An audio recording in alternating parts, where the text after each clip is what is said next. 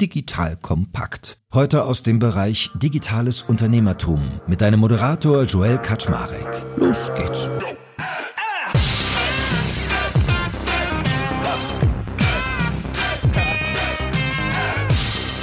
Hallo Leute, mein Name ist Joel Kaczmarek. Ich bin der Geschäftsführer von Digital Kompakt und heute widmen wir uns dem Medium, in dem wir uns hier gerade befinden, nämlich Audio. Weil mit der lieben Marianne Bullwinkel, die ist nämlich CEO bei RMS, dazu gleich mehr, einem der größten Audiovermarkter nämlich in Deutschland. Mit der verbindet mich schon seit langem eine gewisse Neugierde, nämlich was eigentlich alles so möglich ist mit dem Thema Audio. Heute werden wir nämlich darüber sprechen, Radiowerbung, Podcastwerbung, Radiovermarktung, Podcastvermarktung, also das ganze Spiel, wie man quasi dieses Medium Audio nutzen kann, um dort Botschaften zu transportieren. Wie sieht das eigentlich aus? Also wird es darum gehen, was sind denn eigentlich so Stärken und Schwächen des Mediums? Was für Werbemittel nimmt man da und welche funktionieren gut und welche fehlen vielleicht noch komplett am Markt? Wie targetiere ich Leute? Wie messe ich das Ganze? Was kostet das? Was für Wettbewerb gibt es? Etc. pp. Also ich glaube heute eine bunte Bandbreite und ich habe schon gemerkt, die liebe Marianne ist gleichermaßen intellektuell, würde ich sagen, und auch Content verliebt. Von daher glaube ich, haben wir heute viel Spaß und äh, in diesem Sinne, liebe Marianne, hallo, schön, dass du da bist. Hallo Joel und vielen Dank für die Vorschusslobären. Ich habe von dir schon im Vorgespräch gelernt, äh, dass du zum einen, das können die Leute ja gerade nicht sehen, wenn du nur Zuhörer oder du sitzt in einem großen Bücherregal, dass du zum einen lieber in die Welt der Bücher eintauchst, weil dann die Fantasie im Kopf aufgeht und zum anderen du als Kind immer von deinem Vater mit ausgedachten Geschichten bedacht wurdest und auch da ging das Kopfkino quasi an, wie du dann die Cowboys durch die Prärie hast reiten sehen und vielleicht auch die Cowgirls in deinem Fall. Bist du so ein, ein, ein sehr audiophiler Typ? Ich habe eine rege Fantasie. Ich glaube, das würden alle sagen, die mich kennen. Und insofern ist es so, wenn mir jemand was erzählt, dann denke ich sofort in Bildern. Und insofern ist das, glaube ich, auch keine große Überraschung, dass ich so eine große Affinität zu Audio habe, wo es ja letzten Endes auch passiert. Ich hatte mal einen Freund im, im Studium, der hat sich äh, nebenbei in einem Elektrofachmarkt Geld verdient, dass er für eine bestimmte Marke Fotokameras verkauft hat. Und der hat mir mal beigebracht, dass er meinte, Joel, es gibt so gewisse Typen. Manche sind visuell, manche sind auditiv, manche eher gefühlsbetont. Das heißt, wenn er einen visuellen Typen hat, hat er immer gesagt, schauen Sie sich mal diese Kamera an. Haben Sie gesehen, was die alles kann? Während er beim Audiotypen eher gesagt hätte, haben Sie schon gehört, was das neue Modell alles kann? Ich sag Ihnen was, da werden Sie die Ohren spitzen. So, weißt du, was ich meine? Ich finde sowas ganz faszinierend, dass es wirklich so ist, dass manche Menschen selber Worte funktionieren, manche selber hören, manche sehr übersehen. Ist es in deinem Berufsfeld dann auch ein bisschen Betriebskrankheit, sich mit solchen Dingen auseinanderzusetzen? Ich glaube auch, dass es diese Typen gibt. Ne? Das hast du ja in der Schule schon gesehen, ne? wenn die Lehrer an die Tafel schreiben, für die, die eher sehen, das aber gleichzeitig auch noch sagen, für die, die eher hören. Wenn du dann die Aufforderung hattest, das bitte mitzuschreiben, für die, die das, das am besten merken können, wenn sie selber schreiben. Also ich glaube, solche Typen gibt es überall in der Gesellschaft. Ich könnte persönlich gerade nicht sagen, ob im Audiogeschäft besonders viele sind, die Bilder im Kopf haben. Okay, und apropos Audiogeschäft, lass uns doch mal den ersten Grundstein legen, dass wir mal gut verstehen, wer du eigentlich bist und was dein Unternehmen macht. Erzähl doch mal allen Menschen, die mit RMS vielleicht noch keine Berührung hatten, wie ihr funktioniert und was ihr für eine Company seid.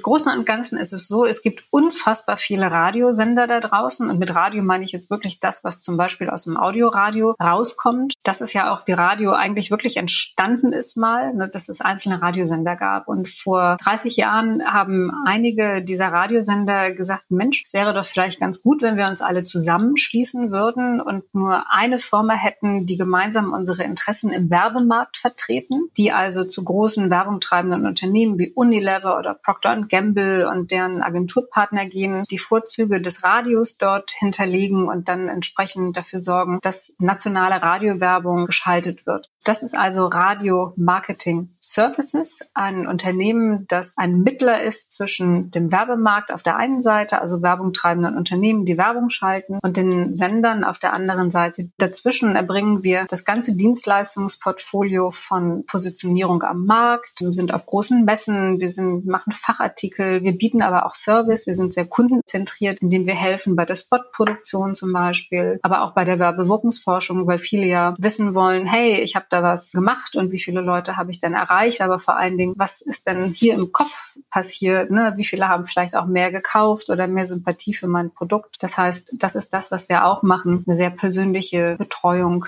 innerhalb der Vermarktung. Ich hatte ja gesagt, das war sozusagen die Gründungsgeschichte von Radio RMS, die geht schon mehr als 30 Jahre zurück. Aber die Welt hat sich ja weiterentwickelt, ist sehr viel digitaler geworden und so ist auch unser Portfolio heute eins, das auch sämtliche digitalen Arten von Audio mit abdeckt, wie zum Beispiel Streams, das User-Generated Radio, das Thema Podcast, was wir auch natürlich vermarkten, bis hin zum allerneuesten Trend im Ingame-Advertising. Wir gehen da mit der Zeit und haben ständig Innovationen. Okay, also ich lerne eigentlich, ich habe dir schon schon seit ein paar Jahren, verpasst euch mal umzubenennen. Eigentlich müsstet ihr AMS Audio Marketing Services heißen.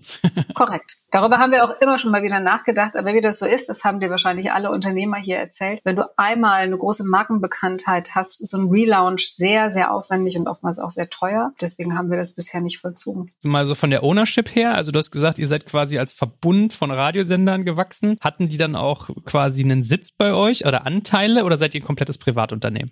Nee, die haben tatsächlich Anteile bei uns. Also wir haben insgesamt 20 Gesellschafter, die alle Kommanditisten sind. Die haben einen Aufsichtsrat bestellt, der unsere Geschäftsführung, also mein Co-Geschäftsführer Kurt Holländer und mich beraten und begleiten bei allen Geschäftsinteressen. Insofern ist das Thema GmbH und Co. KG eins, was da sehr, sehr partnerschaftlich und gut funktioniert. Jetzt kommt ein kleiner Werbespot. Aufgepasst. Du kennst es doch sicherlich auch. Der Frühling ist im vollen Gange, es müsste mal wieder geputzt werden oder auch ausgemistet. Also wir haben das Thema auf jeden Fall gerade, denn nach unserem großen Live-Treffen von unserem Business Club Makers and Shakers missten wir gerade unseren ganzen Keller aus und dabei gibt es auch Dinge, da habe ich gar keine Lust, die aufwendig ins Internet zu stellen, sondern suche Hilfe. Und zwar haben wir da einen spannenden Partner, den kennst du bestimmt auch schon, denn mit Rebuy kannst du deine gebrauchten Artikel, wie zum Beispiel Bücher, Musik, Filme oder Technik wie Smartphones, HiFi und vieles mehr verkaufen. Komplett stressfrei, ohne lästiges Erstellen von Anzeigen und vor allem ohne stressige Kommunikation mit KäuferInnen. In nur 30 Sekunden findest du heraus, wie viel Geld du für deine Artikel bekommst und wenn dein Artikel im Lager von Rebuy angekommen ist, bekommst du das Geld ganz automatisch schon sechs Tage später ausgezahlt. Also, mach's wie wir, spar dir doch einfach das Text- und Abfotografieren deiner Schätze und besuche direkt Rebuy. Unter digitalkompakt.de slash Rebuy habe ich dir eine Weiterleitung eingerichtet und alle Infos findest du wie immer auch auf unserer Sponsorenseite unter digitalkompakt.de slash Sponsoren. Werbung Ende.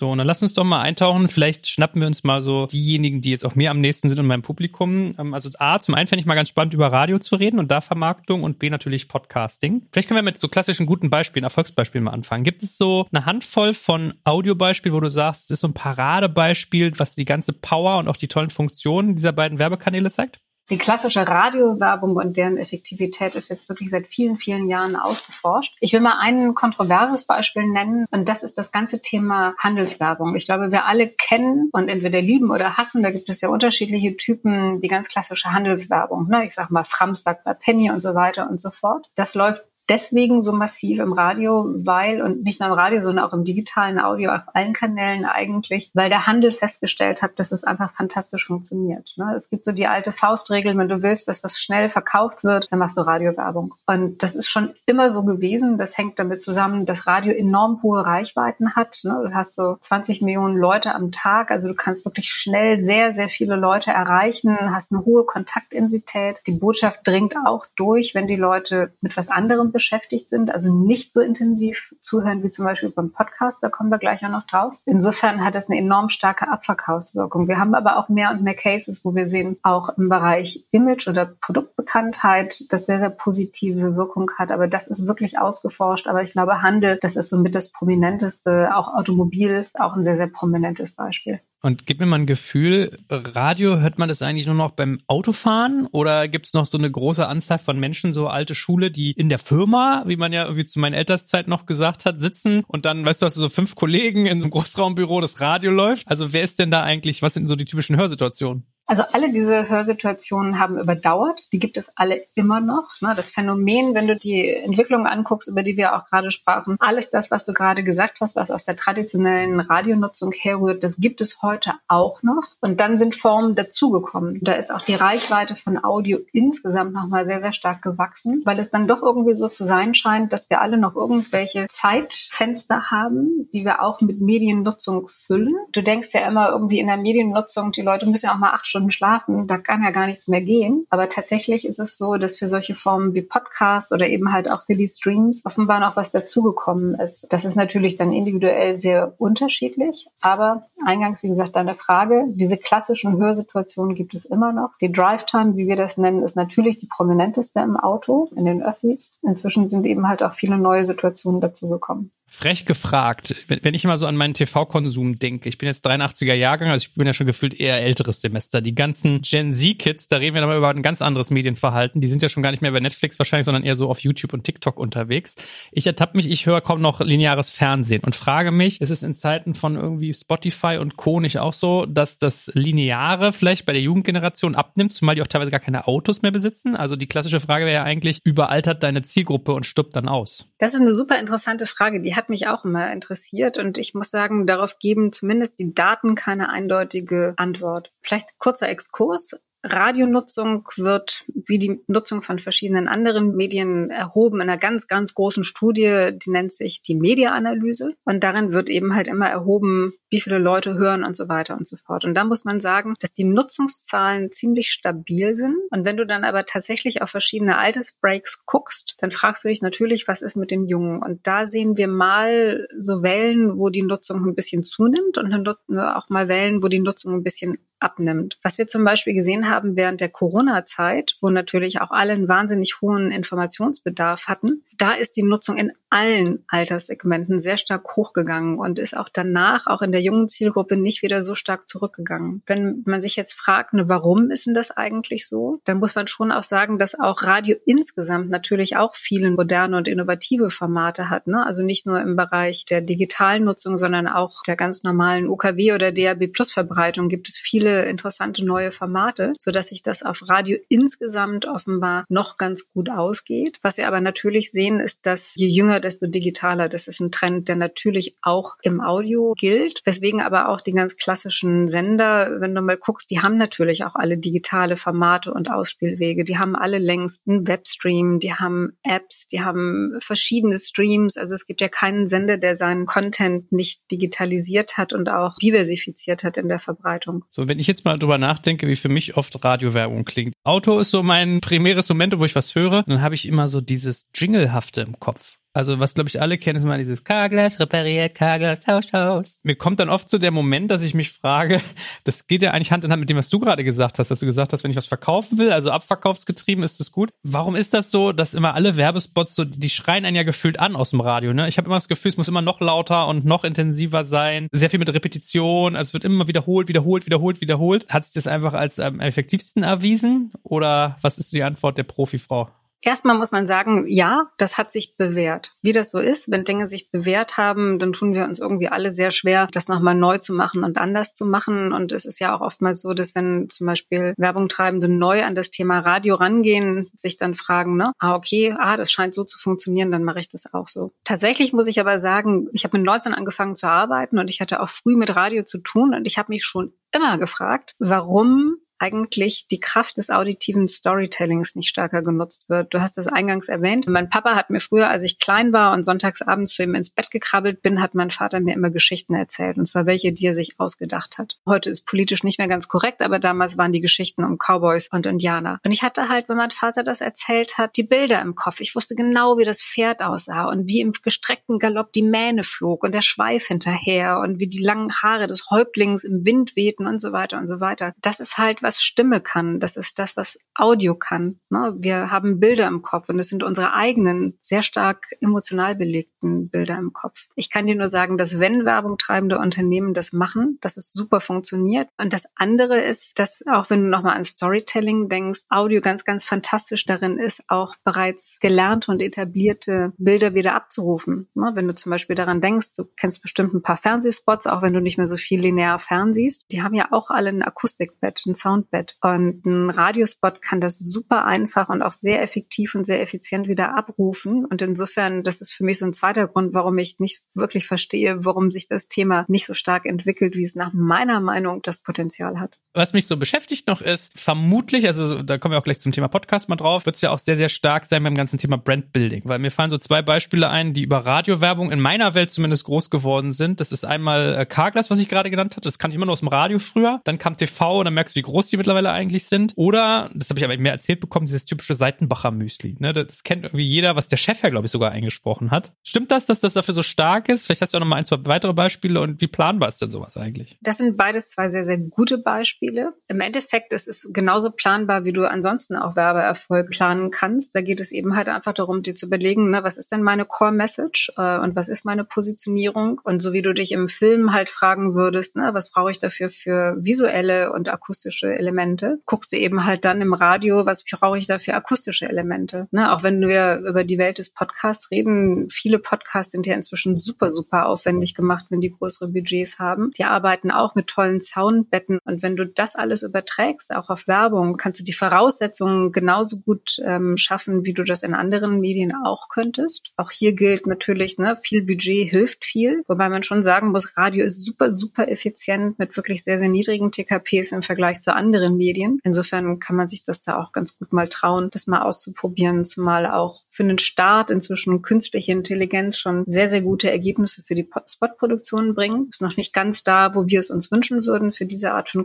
Kampagnen, aber das ist absehbar, dass sich das auch entwickelt. Meinst du damit, dass Leute halt wirklich eine KI-Stimme nutzen als Sprecher in der Radiowerbung? Ja, absolut. Im Endeffekt gibst du Text ein und KI konvertiert das dann in eine Stimme und dann musst du eben halt noch gucken, dass du ein bisschen Soundbett dazu hast und so weiter. Dann kannst du ganz dynamisch deine Spots kreieren. Du könntest sogar auch, wenn du so Ad-Server basiert ausspielst, könntest du eben halt auch, keine Ahnung, in Hamburg eine nordische Stimme nehmen, in Bayern einen süddeutschen Akzent und so weiter. Also in einer tollen Qualität nicht mehr weit weg. Na gut, so, jetzt haben wir schon viel über Werbemittel auch erzählt. Was würdest du denn sagen, was sind denn so Best Practices? Also was zeichnet erfolgreiche Radiowerbung immer aus? Und was sind so Do-Nots? Also was sollte ich um Gottes Willen vermeiden, wenn ich Radiowerbung mache? Wichtig ist, glaube ich, immer, dass man ganz, ganz klar vor Augen hat, was die Kernbotschaft ist. Das gilt für jede Werbung und dass ich auch dafür sorge, dass ich diese Kernbotschaft klar präsentiere. Ich finde, dass es immer sehr, sehr wichtig ist, dabei kurz und prägnant zu sein. Bei Audio kommt dann noch dazu, dass ein unverwechselbarer Sound für die Marke ein ganz relevanter Punkt ist, denn du möchtest ja eine Form von Wiedererkennung auch haben. Nach meiner Meinung ist es auch wichtig, dass dieses Soundbett dann entsprechend auch passend zur Markenpositionierung produziert wird. Wir haben mal sehr interessante Studie gemacht, wo wir versucht haben, ein und denselben Spot für ein fiktives Produkt zu machen. Und in einem Fall war es ein junges, trendiges Produkt, im anderen Fall war es ein ganz luxuriöses Produkt und das andere war mehr so ein Mainstream-Produkt. Und da waren subtile Veränderungen im Soundbed und auch ein bisschen in der Sprache oder in der Auswahl der Sprecher. Die haben dazu geführt, dass Menschen tatsächlich eine unterschiedliche Markenwahrnehmung hatten. Ne? Nämlich, wie gesagt, Luxusmarke oder Mainstream oder jung und flippig. Und der Rest ist dann einfach, dass man guckt, ne, was habe ich für eine Zielgruppe, wie in jedem Medium, wo erreiche ich die am besten. Und da kann man am besten die Experten bei uns anrufen, die da auch mit Rat und Tat zur Seite stehen und auch helfen oder auch zum Beispiel, wenn man sich sicher ist, ob der Spot, den man produziert hat, effektiv ist, gibt es auch manchmal noch die Möglichkeit, das vorher mal abchecken zu lassen und natürlich auch hinterher nochmal zu gucken, ne, habe ich eigentlich überhaupt die Ergebnisse erreicht, die ich erreichen wollte? Also hat die Kampagne funktioniert? Das checken wir mittels Werbewirkungsforschung ab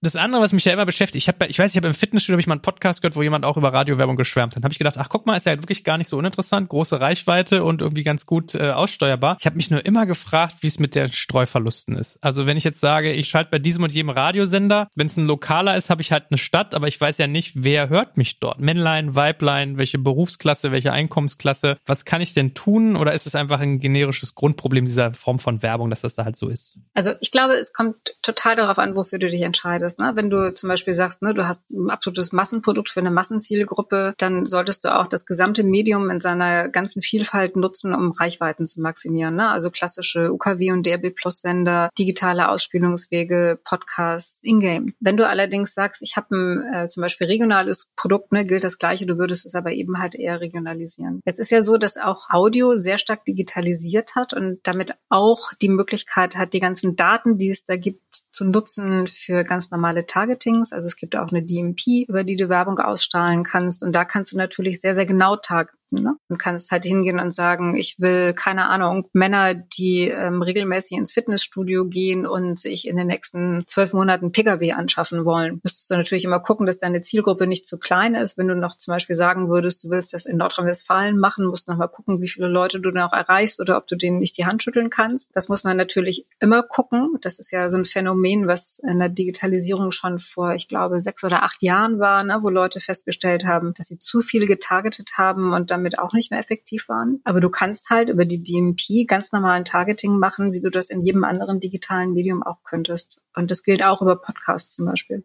Was ist denn DMP, wenn wir hier schon so einen Nerd-Talk machen, damit wir alle abgeholt wissen? Also eine DMP ist eine Data Management Plattform und in der Data Management Plattform sind halt die User-Daten der Radionutzer. In unserem Fall sind das First-Party-Daten von den Sendern selbst, die zum Beispiel über Logins und so weiter und natürlich auch mit dem entsprechenden Consent da reinkommen. Und die werden dann mit kontextuellem und Behavioral Targeting versehen, sodass du da wirklich in der Lage bist, ein sehr, sehr gutes Targeting zu machen. Über die DMP sind dann natürlich entsprechend von den Kunden und den Agenturen die sogenannten Ad-Server angeschlossen. Über die Ad-Server würden dann die Kunden oder Agenturen ihre Kampagnen automatisiert einbuchen und auch der Ad-Server würde entsprechend die Werbemittel dazu ausspielen. Also das ganze klassische Geschäft, was man auch ansonsten im digitalen Werbemarkt so kennt, wo du einfach wirklich voll automatisiert einmal eine Kampagne anlegst, geht alles voll automatisiert, sehr professionell wo du schon so viel davon erzählst, ist es mittlerweile so, dass ihr quasi da alles durchtechnologisiert habt? Also könnt ihr theoretisch einen Werbespot hochladen. Eine KI sagt euch schon, ob der gelungen ist oder nicht, spielt euch den aus und kann ja vielleicht sogar die Targetierung übernehmen, dass du einfach eine Vorgabe machst und sagst, okay, hier ChatGPT-mäßig, ich möchte jetzt gerne dieses, jene Werbeziel erreichen und dann wird für dich umgesetzt. Also ist das so die Zukunft der Werbevermarktung im Audiobereich? Also ganz da sind wir noch nicht. Das, was du sagst, ist eine interessante Vision, die wir durchaus auch als eine Möglichkeit sehen. Das, was heute schon automatisiert ist, dass du automatisiert, wenn du so eine Kampagne planst, das buchen kannst, insbesondere im digitalen Bereich. Das ist aber nicht die einzige Form. Das, was wir schon sehen, ist das, was Podcasts besonders macht, ist, dass du auf der einen Seite den sogenannten Host hast. Also in unserem Fall bist du ja der Host, der Gastgeber. Und da ist es ja auch so, dass einige sich mit Werbung finanzieren und da würde dann der Podcast-Host zum Beispiel sagen, vielen Dank für die Unterstützung an Firma XY, ich spreche heute mit.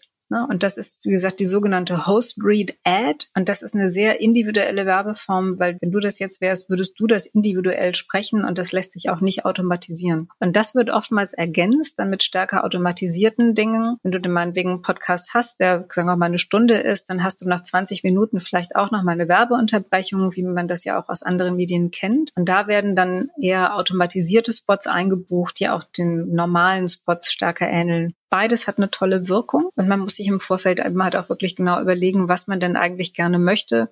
Weil das, was ich gerade gesagt habe im Post Podcast, das kannst du natürlich nicht skalieren. Oder wenn du jetzt meinetwegen Telekom bist oder Vodafone, die damit ein bisschen experimentiert haben, die sagen, boah, echt, wir können hier nicht irgendwie, keine Ahnung, tausend Podcast-Hosts irgendwie briefen und koordinieren und so weiter und so fort. Da sind dann natürlich so automatisierte Themen wieder ganz relevant. Jetzt kommt ein kleiner Werbespot. Aufgepasst! Heute möchte ich dir unseren Partner Pendo vorstellen. Pendo ist eine All-in-One-Lösung für Produktanalyse, Produktentdeckung, In-App-Anleitungen und Session-Replays, damit du die Benutzererfahrung sowohl deiner KundInnen als auch der Mitarbeitenden deutlich verbessern kannst. Auf KundInnenseite kannst du also den Wert deines Produktes und die Nutzungsdauer maximieren. Dadurch werden deine NutzerInnen motiviert, mehr Produkte zu erwerben. Und für deine Mitarbeitenden wiederum wird die Produktivität gesteigert, indem die Nutzererfahrung von internen oder externen digitalen Tools erleichtert wird, um diese dann auch effektiver zu nutzen. Wenn du also die User Experience in deinem Business steigern möchtest, solltest du unbedingt mal bei Pendo vorbeischauen. Unter digitalkompakt.de/slash Pendo habe ich dir eine Weiterleitung eingerichtet, schreibt sich P-E-N-D-O und dort kannst du das Ganze sogar einfach mal gratis testen. Und alle Infos findest du wie immer auch auf unserer Sponsorenseite unter digitalkompakt.de/slash Sponsoren. Werbung Ende.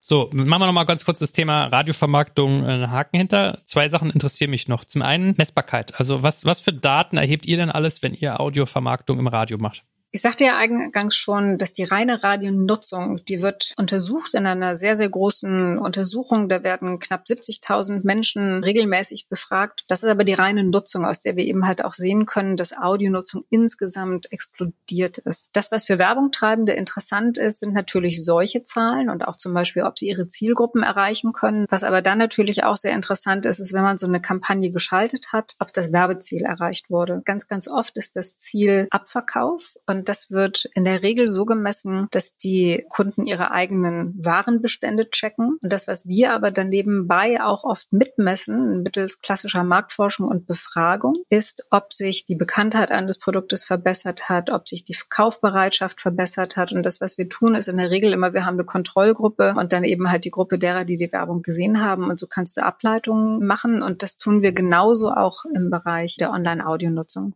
Und wie ist mit den Kosten? Du hast ja gesagt, relativ günstige TKPs. Jetzt bin ich aber neugierig. Von bis, was ist so die typische Radio-Range? Also ich würde mal sagen, so der typische Radio-TKP liegt so bei vier bis fünf Euro. Wirklich relativ niedrig, wenn du das mal vergleichst so mit Fernsehen, wo du mehr so 20 bis 25 Euro plus hast oder auch Print, wo die TKPs in vergleichbaren Zielgruppen auch eher so bei 10, 15 Euro aufwärts liegen, ne? je nachdem. Es gibt ja auch Special Interest Magazine. Je stärker du das natürlich eingrenzt mit Targetings, wenn du zum Beispiel die Männer die gerne ins Fitnessstudio gehen und eine Kaufabsicht für Pkw haben, ist das natürlich ein anderer TKP. Solange wir über Mainstream reden, ist das wirklich sehr günstig. Ja, ehrlich gesagt äh, habe ich auch immer den Eindruck, bei jedem Werbeblock, den ich im Radio höre, ist mindestens ein Spot dabei, der für Radiowerbung selbst Werbung macht, dass ich so den Eindruck habe, dass es halt sich nicht so gut verkauft. Ist das so, dass es von vielen nicht geschätzt wird? Das ist überhaupt nicht so. Also du hast natürlich große Unterschiede, je nachdem, welche Uhrzeit du guckst. Ne? Du hast die ganz klassische Primetime, ist ja im Radio morgens. Ne? Wir sprachen eben schon über die Drive-Time. Dann hast du noch eine sehr, sehr starke Nutzung, eben halt immer dann, wenn Leute auch Freizeit haben. Inzwischen zieht sich das aber bis in den Abend mit rein. Und du hast aber natürlich immer mal wieder Zeiten, wo du nicht so stark ausgebucht sind oder auch wo kurzfristig dir ein Kunde abgesprungen bist. Ein Radio hat ja außerdem auch den Riesenvorteil, mega flexibel zu sein. Hättest du heute bis 11 Uhr Bescheid gesagt, hättest du morgen schon bei uns einen Spot haben können. Immer vorausgesetzt, das Werbemittel da. Also auch ein super flexibles Medium. Und das gilt aber natürlich manchmal auch dafür, dass Kunden kurzfristig sagen, oh Mist, ist was passiert, ich muss was stornieren. Also du kannst auch kurzfristig auch mal eine Verfügbarkeit haben. Und dann brauchst du natürlich auch einen sogenannten Füller-Spot, damit der Sendeplan nicht total durcheinander gerät. Ne? Also es kann sehr viele Gründe haben, warum du zwischendurch mal Werbung für Radio hörst. Saisonal im Sommer hast du auch immer natürlich Zeiten, wo es nicht ganz so dolle ist, wie zum Beispiel jetzt gerade im Herbst. Jetzt mal ganz ehrlich gesprochen, was siehst du so als Schwächen bei Radiovermarktung? Also von den Schwächen her würde ich sagen, das, was uns natürlich fehlt, so wie Werbung gerade eingesetzt wird, ist das Bild. Nach meiner Meinung kann man das durch einen Visual Transfer oder durch ein gutes Storytelling könnte man das machen. Also insofern sage ich, ist es eher eine de facto, so wie es heute eingesetzt wird, Schwäche. Das, was der Werbemarkt uns viel zurückspielt, wenn es um das ganze Thema digital geht, dann hast du natürlich keinen Klick du hörst was, aber du hast keinen Banner, auf den du klicken kannst. Und deswegen ist es so, dass viele aus dem Werbemarkt uns sagen, na ja, die Werbewirkung, die ihr mir nachweist, die ist ja nur auf Basis von Befragung. Und wenn ich einen Banner habe, dann weiß ich ja, wer darauf geklickt hat und wie viel Umsatz sie dann gemacht haben. Ich kann den Lifetime Value von einem Kunden bestimmen. Das kann ich ja bei euch alles nicht. Und sag mal, was mich ja immer beschäftigt hat als Berufskrankheit raus, und dann kommen wir jetzt langsam mal rüber in den Podcasting-Bereich. Eignet sich Radiowerbung eigentlich, um Podcaster zu bewerben? Oder komme ich da zum Beispiel so in dieses Streuthema rein? Weil ich habe habe immer darüber nachgedacht, es ist ja eigentlich, jemand hört ja auditiv zu, dann ist es ja naheliegend, da auch für ein Audioprodukt Werbung zu machen. Ich glaube, es kommt ein bisschen darauf an, was du für einen Podcast hast. Ne? Wenn wir speziell über deinen sprechen, glaube ich, würde ich dir das nicht empfehlen. Da würde ich dir, glaube ich, als erstes mal empfehlen, alles das, was du im B2B-Bereich hast, zu machen. Ne? Ich glaube, da hast du wirklich zu große Streuverluste, respektive die Streugenauigkeit wäre da wahrscheinlich zu gering. Wenn es etwas breiter ist, könnte man das vielleicht mal ausprobieren. Jetzt schauen wir uns mal Podcasting an. Du hast ja schon gesagt, eine Besonderheit ist natürlich so dieses Thema Host-Threads. Und wenn man dynamisch vermarktet, also auch in der Lage ist, seine Werbung nachträglich in alle Folgen nochmal per Server reinspielen zu lassen, dann hat man da natürlich ganz charmante Möglichkeiten. Also es ist nicht so skalierbar wie jetzt ein Spot für alle, ja, aber es, man kann schon ein bisschen was machen. Was hat das denn in eurem Segment bewegt, als das aufkam, was vielleicht vorher noch nicht da war? Was Podcast wirklich gemacht hat, ist, hat einmal die Nutzung ausgeweitet. Ne? Da kamen einfach ganz, ganz viele Audionutzer dazu, die den Weg nicht über das klassische Radio gefunden haben, sondern über den Podcast. Das hat auch nochmal Aufmerksamkeit auf das Thema Audio gelenkt. Das, was ich finde, was es auch getan hat, ist, dass es die Vielfalt gezeigt hat, was Audio alles sein kann. Es gibt Hörsituationen, wo Audio ein bisschen mehr nebenbei gehört wird. Aber das hast du natürlich in dem Moment nicht, wo du Kopfhörer auf den Ohren hast. Das hast du beim Podcast in der Regel. Nach allem, was wir wissen, so 90 Prozent der Leute haben sowohl, wenn sie Radio streamen, aber auch wenn sie insbesondere Podcasts hören, die Kopfhörer auf dem Kopf. Und dann ist es natürlich absolut fesselnd. Du bist also mit der ungeteilten Aufmerksamkeit mit dabei. Und das ist schon eine sehr besondere Situation, von der ich behaupten würde, dass du sie heute nirgendwo in der Mediennutzung hast. Wie ist denn so die Verteilung bei euch? Also wenn du jetzt mal euren Umsatz anguckst, also oder Außenumsatz, wie viel Prozent macht Radio aus, wie viel Prozent macht Podcast aus, wie viel Prozent macht In-Game aus? Du kannst ganz grob sagen, dass wir einen Anteil von zehn Prozent an digitalen Umsätzen haben. Und von diesen digitalen Umsätzen, das schwankt sehr, sehr stark. Da würde ich sagen, sind so zwischen ein bis zwei Prozent Podcast. Jetzt muss man sagen, dass bei uns jetzt nicht so die ganz, ganz großen Podcasts sind. Wir aggregieren da eher Reichweite. Das erklärt vielleicht auch, warum das ein etwas geringerer Anteil ist. Wollte gerade sagen, wie ist denn so die Wettbewerbslage eigentlich in eurem Segment? Habt ihr Audiovermarktung exklusiv für euch? Es ist ein viel größerer Wettbewerbsmarkt, wo auch unterschiedliche Geschäftsmodelle gefahren werden. Ich sagte das selber ja auch schon. Ne? Wir machen keine Host-Read-Ads. Da kooperieren wir eigentlich eher mit Firmen wie ULab, die das zum Beispiel machen. Ansonsten im Bereich klassisch Radio, da sind wir Exklusivvermarkter und wir bündeln das, was wir ja auch haben, zu ja, aggregierten, großen Reichweiten, starken Angebot. Und das geht natürlich dann für den Werbemarkt einher mit diesen ganzen Services. So, Mariano. Und am Ende mache ich immer gerne so diesen Klassiker auf. Man überschätzt, was man in zehn Jahren leisten kann, aber man unterschätzt, was man in fünf Jahren leisten kann. Was glaubst du, wird sich in deinem Segment getan haben in fünf Jahren? Also ich glaube, in fünf Jahren wird alles vollautomatisch sein oder fast alles vollautomatisch. Ich sprach ja schon davon, dass manche Sachen wie Host Read Ads sich dafür nicht eignen und dass das auch gut ist. Ich glaube, dass der Audiobereich sich ein bisschen konsolidiert haben wird, weil ich mir einfach schlicht nicht vorstellen kann, wie diese Vielzahl von Audioangeboten auf Dauer wirklich überleben können. Eine Sache, die ich nicht so sehr glaube, aber sehr, sehr hoffe, ist, dass wir auch mehr Storytelling in der Werbung sehen können. Ich setze mich mit meinen Möglichkeiten im Gattungsmarketing, aber natürlich auch mit dem, was wir selber an Marketing machen, sehr dafür ein, den Leuten immer wieder die Geschichte von meinem Papa zu erzählen, wie er mir die Geschichten erzählt hat und wie ich die Bilder vor Augen hatte und dass das doch in der Werbung auch so gut funktioniert. Also bin da auf einer persönlichen Mission und deswegen hoffe ich mehr, als ich glaube, dass das den einen oder anderen überzeugt hat, eine wirklich gute Audiowerbung zu machen. Ja, klasse, liebe Marianne. Also, hat viel Spaß gemacht. Danke für diesen akustischen Ritt. Jetzt hat, glaube ich, spätestens jetzt jeder das Bild im Kopf. Siehst du, Wiederholung hilft auch, ne? Ja, wir sprechen immer davon, dass du im Radio so eine Botschaft zwischen vier und acht Mal gehört haben musst und dann hast du sie fest im Kopf. Okay, siehst du, noch eine gute Kennzahl zum Schluss. Also, vielen Dank, hat viel Spaß gemacht und äh, ich drücke die Daumen, dass deine letzte Prämisse vor allem in Kraft tritt. Ich glaube auch, das täte dem ganz gut. Vielen, vielen Dank. Ich danke dir und danke an alle fürs Zuhören. Danke fürs Zuhören beim Digital Kompakt Podcast. Du merkst, hier ziehst du massig Wissen für dich und dein Unternehmen heraus. Wenn du mit uns noch erfolgreicher werden möchtest, abonniere uns auf den gängigen Podcast-Plattformen. Und hey, je größer wir werden, desto mehr Menschen können wir helfen. Also erzähl doch auch deinen Kolleginnen und Kollegen von uns. Bis zum nächsten Mal.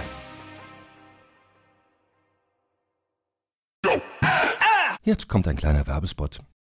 Aufgepasst! Bist du auf der Suche nach einem Profi, der für dich komplexe Geodaten sinnvoll integriert und sie auf interaktiven Karten visualisiert? Dann möchte ich dir unseren Partner Nucubator vorstellen. Das Ziel vom Nucubator-Team ist es, dich bei der Prozessdigitalisierung zu unterstützen und aus den ganzen täglich anfallenden Geodaten einen echten, nutzerfreundlichen Mehrwert zu schaffen. Dabei geht Nucubator ganz besonders auf deine Anforderungen ein, um die Software zu bauen, die deine USPs digital widerspiegelt und den NutzerInnen der Software den größtmöglichen Nutzen liefert. Und um das für möglichst viele Betriebssysteme, Geräte und Anwendungsfälle umzusetzen, setzt das Nucubator-Team auf etablierte Webtechnologien, mit denen sie schnelle und effiziente Anwendungen für Desktop und mobile Geräte entwickeln. Geodatenvisualisierung ist für Unternehmen in vielen verschiedenen Branchen relevant, zum Beispiel auch in den Bereichen Tourismus, Logistik und im Außendienst. So wurde zum Beispiel bereits ein digitales Smart Farming Tool für die Agrarwirtschaft gebaut, mit dem Satellitenbilder, Wetterdaten und Standortdaten interaktiv verarbeitet werden. Nucubator baut dabei nicht nur Kartenlösungen, sondern entwickelt für dich maßgeschneiderte Webanwendungen und Apps. Wenn du also einen Partner suchst, der deinen bestehenden USP ins digitale Zeitalter hebt, dann schau doch einfach bei Nucubator vorbei. Ich habe dir unter digitalkompakt.de slash Nucubator, schreibt sich mit C, eine Weiterleitung eingerichtet. Und wie immer findest du alle Infos auch auf unserer Sponsorenseite unter digitalkompakt.de slash Sponsoren. Werbung Ende.